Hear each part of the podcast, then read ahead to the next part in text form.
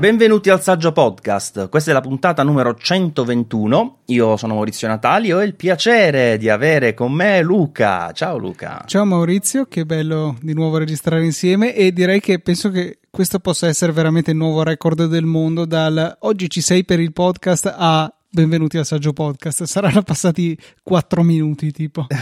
Sì, ma perché in pratica è l'unico modo per riuscire a registrare insieme, cioè proprio cogliere l'attimo. Ma insomma, mi hai veramente beccato nell'unica mattina che sono a casa, perché domani parto per le ferie, allora tra fare tamponi eccetera mi sono preso una giornata extra di ferie dal lavoro e quindi casca veramente a fagiolo.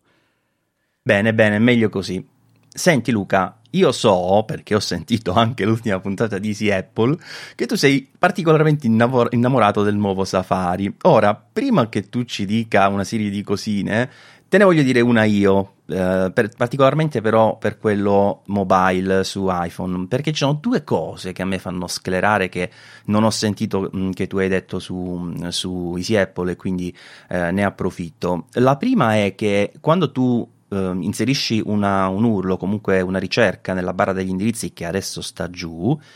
tu ci premi e lei sale su. Ora, questa cosa già per me è orrida, perché ovviamente tu hai il focus mentale di stare lì in basso, certe volte devi fare anche incolla di qualcosa nella URL dopo che c'è cliccato sopra, e devi cliccare prima sotto e poi sopra per andare a raggiungerla, oltre che devi guardare da un'altra parte. Ma dico, che ci voleva a lasciarla giù anche se sopra la tastiera? Cioè, nel momento in cui premi sulla barra che sta giù esce la tastiera, e però lei si sposta solo per ospitare la tastiera, non che se ne va a ramengo da tutt'altra parte. Questa cosa già è orrida. E poi un'altra cosa orribile, sempre per il posizionamento, è che non hai una chiarezza della progressione di una carica della pagina, a meno che appunto non vai a guardare giù e poi sotto la barra che c'è quella piccolissima lineetta azzurra che avanza, ma proprio se tu un secondo prima la barra stava su, perché su sta quando metti l'indirizzo, poi clicchi, devi guardare giù per capire se sta caricando. C'è una roba proprio fuori di melone, cioè, queste due cose sono particolarmente assurde per quanto mi riguarda. E poi dimmene qualcun'altra bella tu, dai. Guarda, io sono particolarmente innamorato della versione per Mac, perché è l'unica che ho avuto modo di utilizzare un minimo, perché poi veramente mi sono girati i cosiddetti e ho chiuso con violenza l'applicazione. Avrei voluto, per lanciare un monito, chiuderla con Command Option Esc e poi killare l'applicazione. Stiamo parlando di Safari Technology Preview, che come accennavo nell'ultima puntata di Easy Apple è possibile scaricare anche su Big Sur, forse addirittura anche indietro di un'altra versione su Mojave, che ci dà un'anteprima, ecco, di quello che ci toccherà in autunno con l'uscita di macOS Monterey. Ci fa vedere queste bellissime tab in alto che si mischiano con la barra degli indirizzi, ci fa vedere la barra degli indirizzi che non è mai due volte nello stesso posto, è un po' una slot machine. In base alla tab che selezioniamo, essa stessa diventa la barra degli indirizzi, che per carità, magari alla gente non interessa, però la maggior parte delle persone credo che la usino comunque per cercare Google su Google e poi fare la propria ricerca, perlomeno. Quindi, così era un tempo, è vero. Ma io vedo tuttora fare questa cosa. Per cui, comunque è uno di quegli elementi del browser che devono essere raggiungibili sempre dall'utente, anche dal meno esperto, e averlo lì che vaga per lo schermo credo che non sia una grande vittoria, perché se il contenuto di una finestra è giusto che sia mobile e manipolabile dall'utente, i controlli, i pulsanti eccetera eccetera, secondo me è bene che restino dove sono, per favorire l'utilizzo della memoria muscolare. Non so nemmeno se si chiama così, ma mi sono sempre riferito così al fatto che molto spesso, in particolare su iPhone ma anche su Mac non è molto diverso nel mio utilizzo, non vado tanto a leggere un'icona o un pulsante, vado col mouse dove ti aspetti che sia, insomma. Cioè, se tu dovessi cliccare, certo, ad esempio sulla mela che sta alla sinistra della menu bar, dove ti aspetti che sia? Alla sinistra della menu bar. Quindi non è che via le mani dal mouse, cominci a scrutare il tuo schermo. Dov'è adesso la mela? Ah, è lì, allora prendo e vado. Vai dritto, perché sai che lì è la sua posizione. Allo stesso modo ho le mie icone sulla Springboard sull'iPhone, quelle della prima pagina sono sempre state lì, ma anche quelle della seconda sono piuttosto statiche, perché lo so, perché ci vado in automatico. C'è Spotlight, lo so, sono il primo a usarlo, in particolare per le applicazioni della seconda pagina che sono annidate in svariate cartelle, ma a volte mi va di usare le ditine direttamente, aprire le icone. Quindi è importante che ci sia, secondo me, consistenza nel loro posizionamento. Una volta che ho imparato dov'è qualcosa, mi aspetto di trovarlo lì. Quando mi siedo al Mac, la tastiera è sempre lì, il mouse è sempre alla sua destra. Non è che mi chiedo dove sarà il mouse stasera, vediamo se l'ho appeso dietro allo schermo. No, cioè i miei strumenti devono essere dove mi aspetto che siano. Non sopporto il fatto che durante l'uso questi viaggino per lo schermo e non capisco bene a vantaggio di che cosa, perché se da un lato è vero che questo nuovo design di Safari consente di ridurre un pochettino l'altezza, l'ingombro dell'interfaccia dell'applicazione rispetto appunto al contenuto, che quindi ottiene qualche pixel in più, ma sto guardando il mio bel Safari di Big Sur, che uguale Big Sur continuo a dire che non mi fa impazzire come design, ma tralasciamo questo. L'altezza delle tab è veramente risibile rispetto al resto della pagina, e per carità, forse sto parlando da una posizione di, tra virgolette, privilegio, guardando un ampio schermo da 27 pollici, che tu mi dirai no Luca, non è così tanto ampio, vorrei 47 pollici, ma va bene. Ma anche su un portatile non è poi così diverso, cioè non mi sono mai sentito anche su un 13 pollici a dire cavoli, quelle tab bar sono giganti, se solo non ci fossero ci starebbe così tanto contenuto in più. E quindi questo è l'unico vantaggio che riesco a riconoscere a questo design, ma è un vantaggio del quale non sentivo il bisogno e che non riesco ad apprezzare. Viceversa porta con sé tutta una serie di problemi che vedo difficilmente risolvibili se non facendo totalmente marcia indietro. Anche poi il fatto che i siti possono contaminare in maniera così pesante l'aspetto del Chrome, dell'interfaccia grafica di Safari, andando a specificare qual è il proprio colore del Chrome, ma come sei avanti? Adesso infatti mi sto facendo schifo da solo. Mi sembra veramente eccessivo, vanno a rendere meno leggibile la barra di Safari, perché se hanno già detto alla WWDC che provando a specificare uno dei colori rosso, giallo e verde simile a quello del semaforo, diciamo, di macOS, Safari si rifiuta e ti mostra un colore che comunque consente un certo contrasto, non penso che la stessa cura sia stata rivolta al assicurarsi che tutti i pulsanti che possono essere sulla menu bar, che quindi possono non menu bar, scusate, l'interfaccia di Safari, che possono anche essere qualcosa di più rispetto ai pulsanti monocromatici che ci offre Apple. Vedo ad esempio sul mio l'iconcina blu e bianca di One Password. Ecco, se un sito specificasse come colore un bel azzurro molto simile a quello di One Password, quell'icona tenderebbe a perdersi in questo mare di azzurro. E quindi non lo so, ci sono così tanti potenziali problemi a fronte di così pochi potenziali vantaggi che mi viene da dire che il movimento è decisamente nella direzione sbagliata. Sono complessivamente d'accordissimo. Solo un paio di considerazioni. Allora, intanto consiglio a chiunque stia provando la beta, sia di Monterey oppure direttamente la Technology Preview di Safari, come diceva Luca, di abituarsi a usare Command L per arrivare direttamente sulla barra degli indirizzi, perché effettivamente si sballottola da una parte all'altra in base al tab attivo, che è una cosa molto fastidiosa, come giustamente hai sottolineato. Però Command L riesci in qualche modo a dimenticarti di questo piccolo problema. Sul discorso dello sfondo che cambia, io non sono ancora così convinto che sia brutto, nel senso che in realtà sto facendo un po' di prove anche su Saggamente.com, dove per esempio in questo momento c'è una skin, e quando metto la skin specifico un background della pagina e lui lo prende in automatico e lo usa per fare la parte esterna del browser, e non mi fa così schifo, cioè sembra che sparisca un po', diciamo, il browser rispetto al contenuto, e questo non mi dispiace. L'altra cosa che volevo dire è che purtroppo adesso non credo si possano provare su, almeno qui non le vedo sulla Technology Preview su macOS Big Sur, le tab così come sono funzionanti già adesso invece nella beta di Monterey e su iOS 15,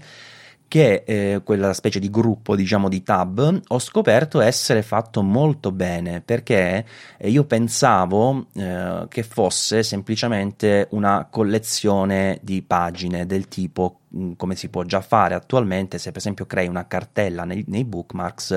Apple ti dà la possibilità già sul vecchio Safari di fare open in new tabs, oppure non so come sta scritto in italiano, apri tutti quanti, insomma, i link che sono inseriti in una cartella. Però non funziona così questo sistema nuovo che hanno messo, perché è dinamico, cioè se tu su iOS, dove lo sto provando di più in questo momento, ti crei una serie di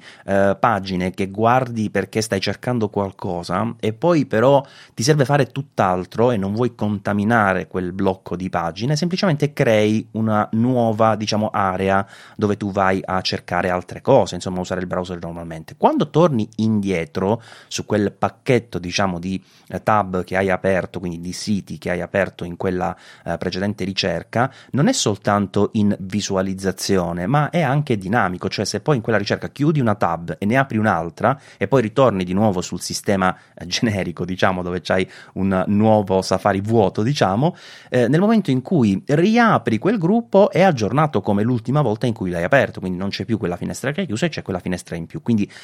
lo sto utilizzando tantissimo perché per esempio mi capita spesso di fare delle ricerche su un argomento e allora apro magari 5-6 pagine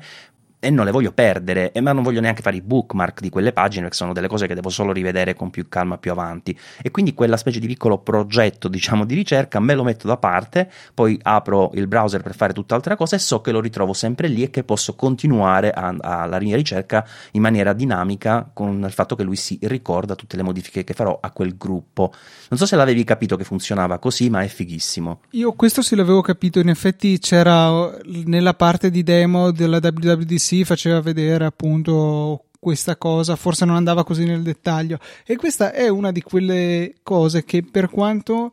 non sono sicuro si applichi al mio utilizzo, nel senso che probabilmente la sincronia delle tab, del tipo ci sono queste pagine aperte sul Mac, queste sull'iPhone, queste sull'iPad, può essere sufficiente nella maggior parte dei casi. Sono molto aperto a provarla e vedere se risponde a una qualche mia esigenza o mi può essere utile in qualche situazione, cioè se anche mi fosse utile 3 volte all'anno ben venga, è qualche cosa in più che il sistema ha.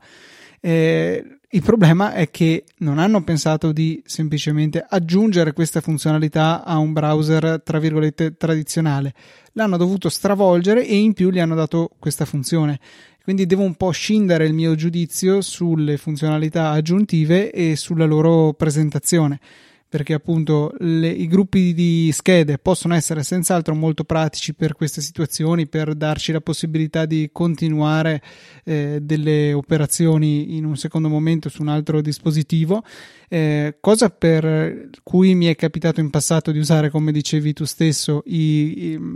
segnalibri, le cartelle dei segnalibri, che possono essere sia create facilmente, c'è un pulsante sulle tab che mi pare che dica aggiungere tutte i segnalibri, o forse nel menu segnalibri, comunque poco importa, e sia anche con un click centrale del mouse sulla cartella stessa, bam, te le apre tutte in tab, per cui molto comodo, e io stesso lo utilizzo.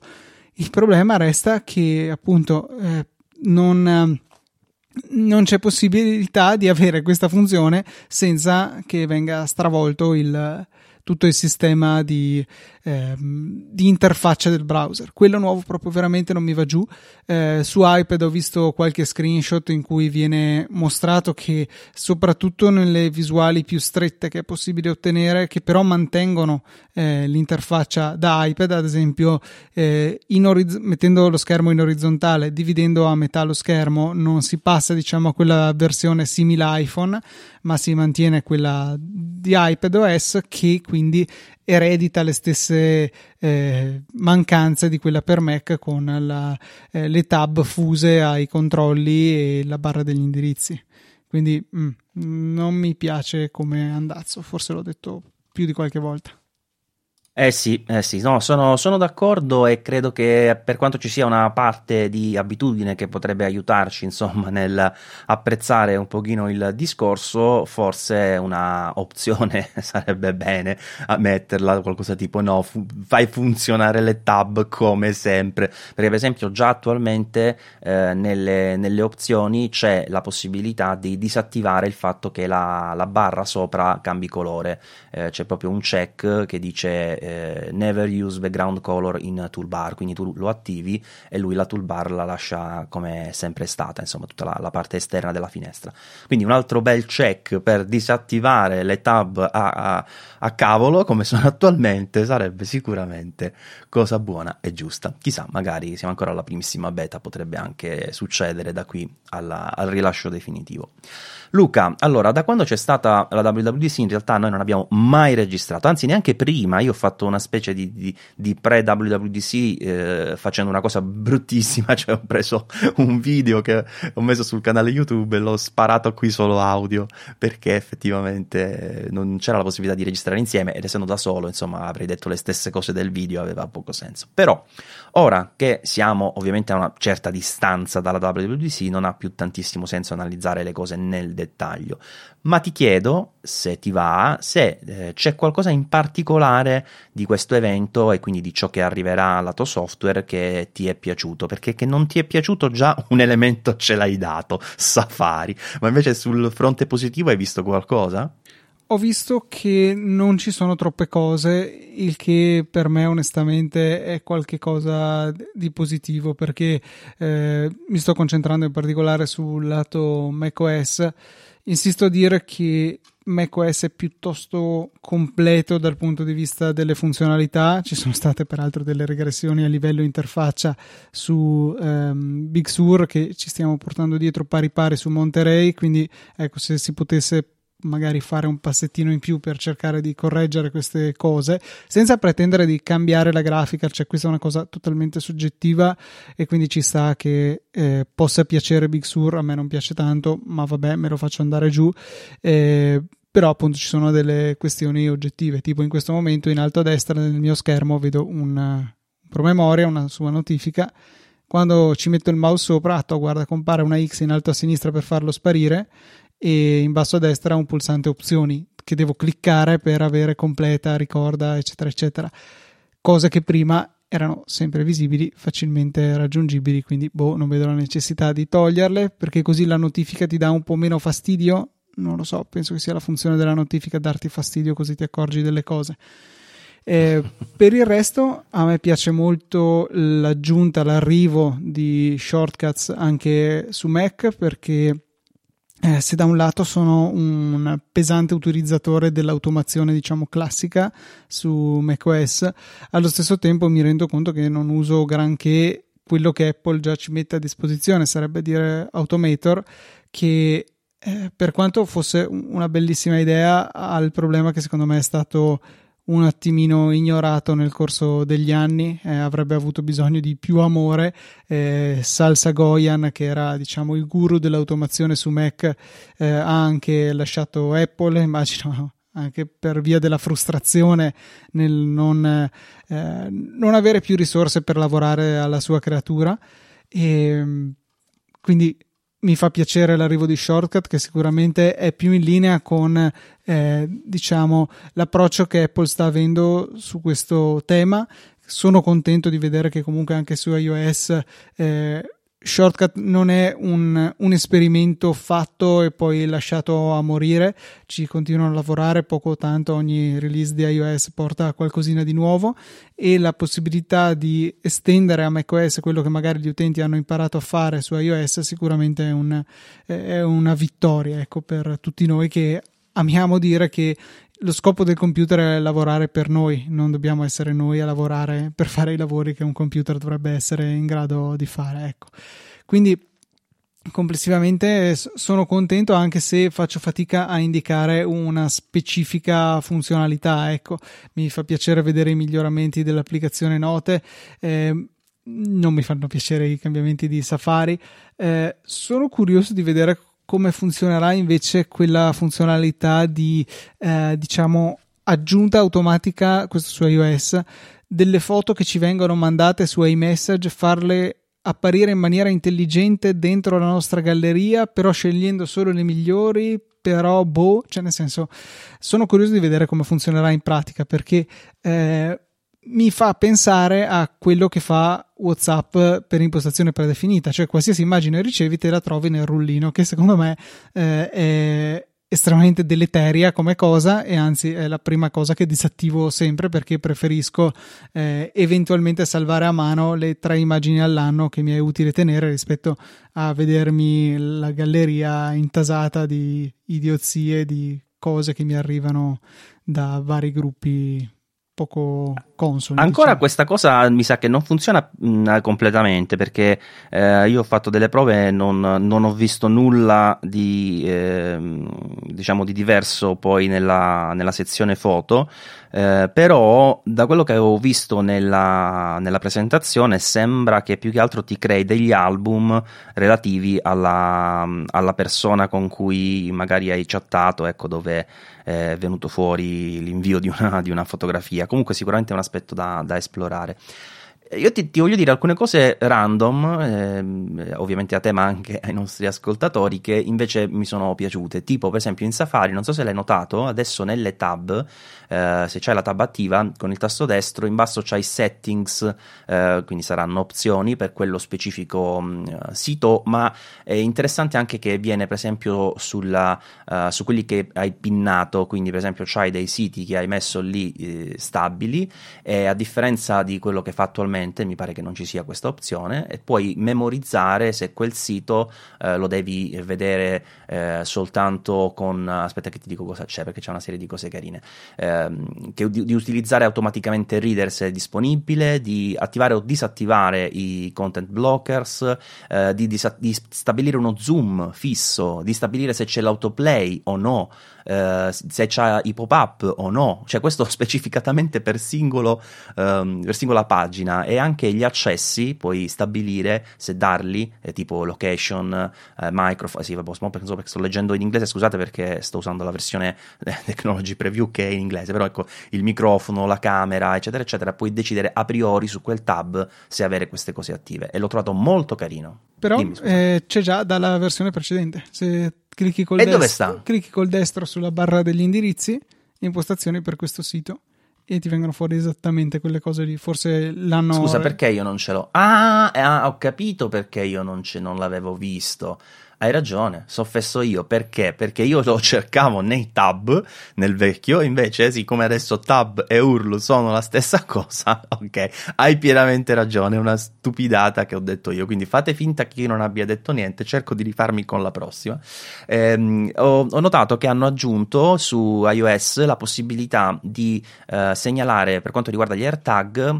quelli che devono mandarci una notifica quando ci allontaniamo da loro. Questa è una cosa che avevo detto tra l'altro nella recensione di AirTag, che avrebbero dovuto mettere, fortunatamente l'hanno messa, e tra l'altro anche in modo intelligente, perché hanno aggiunto le eccezioni, quindi se per esempio alcune cose quando sei a casa, per dire, se esci non te le devi per forza portare dietro, dici che quando sei a casa, giusto, la notifica non ti deve arrivare se la lasci lì. Però per esempio la borsa fotografica, ci sta che quando te la porti ti invii una notifica se ti allontani, e quindi può essere molto, molto interessante come implementazione. Poi secondo me è fondamentale, me ne sono accorto proprio l'altro giorno perché ho dovuto restituire l'iMac da 24 pollici dopo la prova, che hanno messo finalmente nelle preferenze di sistema inizializza contenuto e impostazioni come su iOS, su iPadOS, insomma, perché era una tragedia, cioè prima dovevi a parte partire precedentemente col tasto option eccetera, oggi si fa tenendo premuto nei nuovi Mac con M1 il tasto di accensione, poi devi entrare nelle opzioni, devi cancellare il disco, reinstallare, un casino. Invece adesso finalmente hanno messo questa funzione, con un singolo tasto porti il Mac alla condizione di fabbrica, se lo devi vendere, se lo devi restituire anche, per carità, sono delle cose che sono fondamentalmente utilissime, insomma.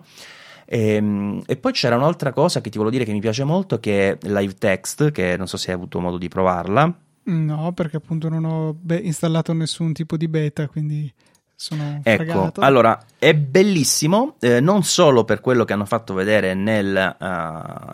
keynote di presentazione, cioè che tu fai una foto, un testo random e lo puoi automaticamente già selezionare, puoi anche ricercare per il testo nelle immagini, comodissimo. Ma la cosa che ho notato, che non mi sembrava di aver visto durante la presentazione, ma magari mi è sfuggito, è che adesso puoi in un campo di testo scegliere incolla dalla fotocamera. Quindi tu sei in un campo di testo, devi incollare qualcosa che hai davanti, insomma, fai incolla dalla fotocamera e lui ti inquadra, ti apre una piccola fotocamera nella zona della tastiera, quello che ovviamente stai vedendo con la fotocamera, e evidenzia con una specie di area un po' più chiara la riga, diciamo, che stai per selezionare. Se hai trovato la riga giusta, muovi la fotocamera finché la riga che ti interessa sia evidenziata, fai la foto, diciamo, e quindi confermi che vuoi quel testo nel campo di testo e lui lo fa in automatico. È fighissimo e funziona anche molto bene, quindi l'ho trovata una piccola genialata, insomma, che mi è piaciuta molto. Molto carino, sì. A me piace tantissimo poi il fatto che sia stata aggiunta qualche funzionalità in più a Find My, perché a parte quello che dicevi tu degli AirTag che possono avvisarci se si allontanano, hanno aggiunto anche il fatto che gli iPhone e i dispositivi in generale rimangono parzialmente attivi per quanto riguarda la rete Find My anche quando sono completamente scarichi o spenti, quindi diventa più difficile rubare un dispositivo o anche perderlo in qualche maniera e poi porca miseria si è scaricato, adesso come lo trovo. L'esperimento che abbiamo fatto insieme riguardo alla spedizione dell'AirTag ci dice che comunque è possibile seguirli abbastanza bene, è possibile trovarli abbastanza facilmente, perché bene o male di persone con dispositivi iOS ce ne sono tante in giro, che quindi possono aiutarci a individuare perlomeno la zona dove un determinato dispositivo è rimasto, quindi veramente 1000 punti per questa novità, secondo me. Tra l'altro proprio pochi giorni fa una persona su Instagram mi aveva chiesto ma possibile che quando spengo l'iPhone, se me lo rubano, non può inviare la sua posizione? E vedi qui che è arrivata la risposta. Tra l'altro funzionano anche i Mac per partecipare, diciamo, a questa rete Find My Network, per cui è enorme, diciamo, la potenzialità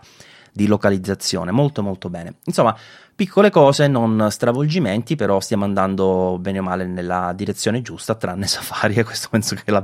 l'abbiamo già chiarito abbondantemente. Luca, sui nuovi dispositivi che sono stati presentati, no? Io so che tu hai sempre il Mac Mini e con cui ti trovi assolutamente bene, ma c'è arrivato anche questo iMac da 24 pollici, del cui tra l'altro ho pubblicato proprio ieri una recensione, la trovate ovviamente linkata qui nelle note dell'episodio se volete dare un'occhiata, ma sta su Saggiamente.com e sul canale YouTube. Intanto ti chiedo se per caso hai avuto modo di vederla, non so se già l'hai vista. Non ancora, è chiaramente nella mia lista di cose, gli RSS non li ho ancora letti, non sono più entrato su YouTube, quindi sono un pelo indietro. Avrei potuto, prima che stavo facendo le faccende di casa, effettivamente sarebbe stato un ottimo compagno.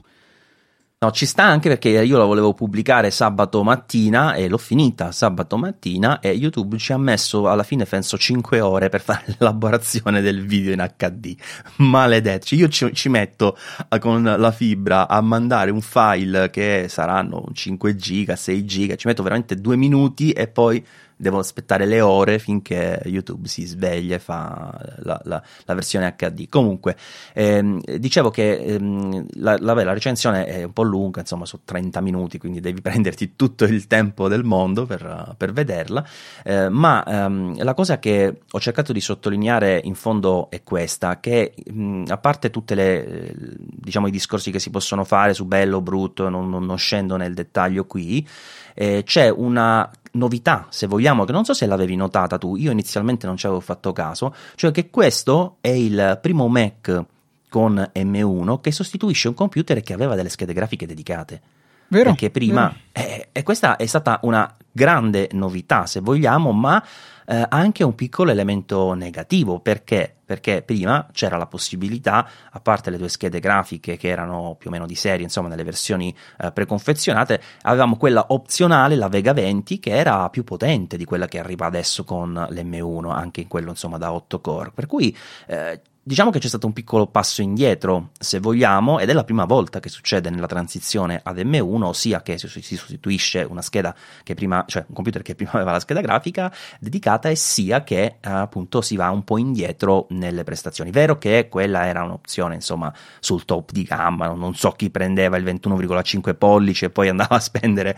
tutti i soldi possibili per farlo diventare una bestia, quando appunto prendevi il 27 pollici base, che è meglio. Però di base, ecco, è una particolarità che mi ha lasciato un po' così, un po' spiazzato, e mi chiedo, magari, chissà, quando arriveranno i nuovi chip, questo fantomatico M1X di cui spesso si è discusso, insomma un chip in cui c'è più potenza sia lato CPU che GPU, Apple potrebbe, tra i vari computer in cui lo spalmerà, farne anche una versione, diciamo, top dell'iMac da 24 pollici, perché ad oggi, ecco, è stranamente rimasto un pelino indietro rispetto al precedente. Vero, tra l'altro io ero rimasto nella convinzione che avesse solamente le schede video integrate nella CPU. Ho aperto il fido Mac Tracker, che è l'applicazione per Mac che contiene informazioni su tutti i prodotti Apple della storia praticamente,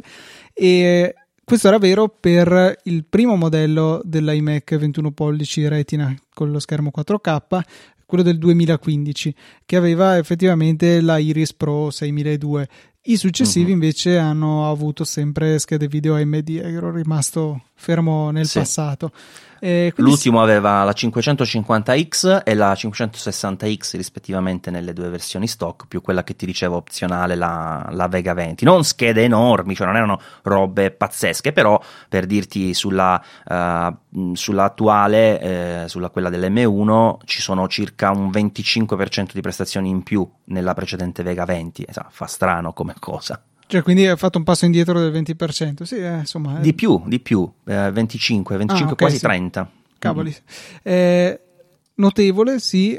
Giustamente dici tu, però, chi è che su quel tipo di computer ne aveva bisogno? Allo stesso tempo aggiungo io, chi è che aveva bisogno che il computer fosse così sottile? Verissimo. No, però devo dire, io sul discorso design, anche sul discorso dell'alimentatore esterno, non ho molto da ridire. Anzi, a me è piaciuto molto. A me è piaciuto molto. Alla fine sì, perché aiuta a tenere pulita la scrivania, è un po' come se fosse una dock esterna, anzi secondo me potrebbero, in opzione, perché poi diventa ingombrante davvero, considerare l'ipotesi di offrire, al posto dell'alimentatore così com'è, che al limite ha l'Ethernet, offrire qualcosa di un pochettino più ingombrante, che ricordi un pochettino di più le dock Thunderbolt, e quindi dare la possibilità di avere un po' di I.O., perlomeno non solo lì, ma magari in aggiunta a quello che già c'è sul computer, un po' di I.O. Separato dal computer per quelle cose che bene o male stanno sempre collegate, e quindi è più facile andarle a nascondere se sono sotto la scrivania, se sono in un cassetto, se sono dove volete voi, che non sia sullo schermo del computer, che può dunque essere l'unica cosa esposta, e magari con un bel cavetto unico che va ad alimentarlo e collegarlo a queste periferiche esterne. Questo secondo me è da non sottovalutare, perché alla fine lo stacca-attacca su un fisso è abbastanza ridotto, magari ok, attacchi e stacchi qualche hard disk, qualche chiavetta che deve stare collegata per poco, ma le periferiche che stanno sempre connesse, secondo me è un'ottima idea spostarle dallo schermo. Sì, che poi basterebbe, invece che prodigarsi nel fare proprio un dock, mettere una porta USB-C Thunderbolt, no? Perché la metti lì e ci attacchi il cacchio che ti vuoi, ci metti un abbetto anche da 20 euro e ci attacchi le robe che ti servono, un po' delocalizzate, per lasciare la scrivania pulita. Perché poi questo è, secondo me, uno dei punti fondamentali di questo computer. A me è piaciuto molto, e però non lo potrei utilizzare perché come dicevi tu giustamente, chi utilizza un computer in posizione stabile di solito collega tutta la roba, insomma la lascia fissa, e io collego un mare di roba, e un computer del genere, a parte avere pochissime connessioni, addirittura nel base ce ne sono solo 2 di porte oltre al jack audio, mentre negli altri ce ne sono 4, ma 2 sono delle USB sceme, nel senso che hanno il formato della USB-C ma sono delle USB 3, quindi solo scambio dati, insomma comunque non hanno la possibilità di veicolare fare tutto il resto delle funzioni dell'USB-C, e quindi oltre ad avere carenza, diciamo, di porte, mi troverei nella situazione con questo computer di rovinarlo, se vogliamo. La sua essenza è proprio quella di chi ha poca necessità di utilizzare robe esterne, cioè di avere, appunto, come dicevi, la chiavetta, il disco che metti ogni tanto e basta, anche perché se lì ci metti un hub che ti rimane a penzoloni sulla scrivania, ho fatto anche la prova, è abbastanza ridicolo. Quindi dovresti mettere il dock, quindi a parte il discorso costi, poi devi gestirti anche la localizzazione, iniziano a vedersi i capi, cioè questa è una macchina che funziona bene se siete con gli utenti, come d'altronde spesso succede anche sui portatili, che di base non hanno bisogno di periferiche esterne, e questo per due motivi: uno, quello che ho appena detto, ma poi anche quello che si vanifica l'essenza di questo computer, cioè qui avete lo schermo integrato bene, tra l'altro un ottimo schermo, è parecchio più grande, sono 5 cm in più sulla diagonale che si notano, insomma, rispetto al 21,5 pollici, e avete una FaceTime che funziona decentemente perché è una 1080p, ma c'è anche l'ISP dell'M1, insomma funziona un po' come su smartphone, quindi reagisce meglio a luminosità eccetera eccetera. Il microfono integrato, l'array insomma per la riduzione del rumore, funziona decentemente, cioè le chiamate, queste cose qua le fate. Le casse, per quanto è sottile il computer, sono pazzesche, poi sì, non è la qualità di casse esterne chiaramente perché sono un po' mediose, insomma, però si sentono forte, si sentono anche abbastanza bene, e hai anche ovviamente Magic, la tastiera e il mouse o il trackpad che sono wireless, quindi se tu lo usi così, se ti piace questo pacchetto che ti dà, è il computer perfetto. Se inizi a dire mi metto le casse esterne e quindi vanifichi quelle interne, mi metto la fotocamera o la webcam migliore e quindi vanifichi quella roba lì, insomma se procedi in questo modo anche col tuo microfono eccetera eccetera, piano piano perde senso questo computer e acquista più senso un Mac Mini, che lo prendi base praticamente, risparmi €900 rispetto a quello paritetico con 8 core sulla GPU, e ovviamente hai molta più flessibilità nella gestione delle periferiche, no? Decisamente sì, l'iMac così com'è, soprattutto quello base, va bene in quelle postazioni di lavoro semplici, di chi non ha bisogno di troppe cose esterne, magari la reception di qualche cosa, il negozio, che perché è bello anche, cioè oltre ad essere potente, cosa che questo M1 ci dà gratis, tra virgolette, si fa ben vedere, ecco. Viceversa, appunto, come dici tu, andare a sfruttarlo in tutti i modi, non lo so, cioè forse non è il computer ideale. È altrettanto però vero che se si ha la necessità di uno schermo che sia veramente retina, nell'ambito dei 24, 21, ma anche 27 pollici, cioè in realtà si fa fatica a trovarli, tolto l'improponibile Pro Display XDR da €1 miliardo, schermi veramente retina così come li intende Apple sono pochissimi sul mercato, direi quasi nessuno. L'LG 5K penso che non sia più disponibile. Dell aveva delle proposte, non so se sono ancora in vendita, addirittura all'inizio richiedeva il collegamento con 2 cavi DisplayPort, che diventa molto complesso e non so che livello di compatibilità abbia in particolare con questi nuovi Mac con l'M1, e quindi alla fine diventi un po' obbligato a scegliere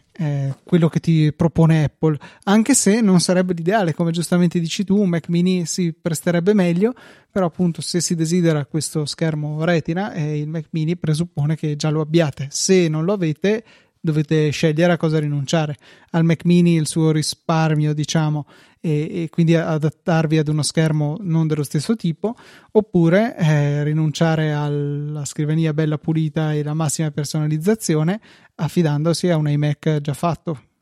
Sì, che poi il Mac Mini col fatto di avere più porte si presta meglio a creare una scrivania di lavoro, se vogliamo, no? Rispetto all'iMac. L'iMac è proprio quel computer che adesso, tra l'altro, con questo cavo così magnetico che sì, di base usi una volta perché lo attacchi, però ti sembra stimolare ancora di più la possibilità di prenderlo e spostarlo. Non dico che te lo porti in giro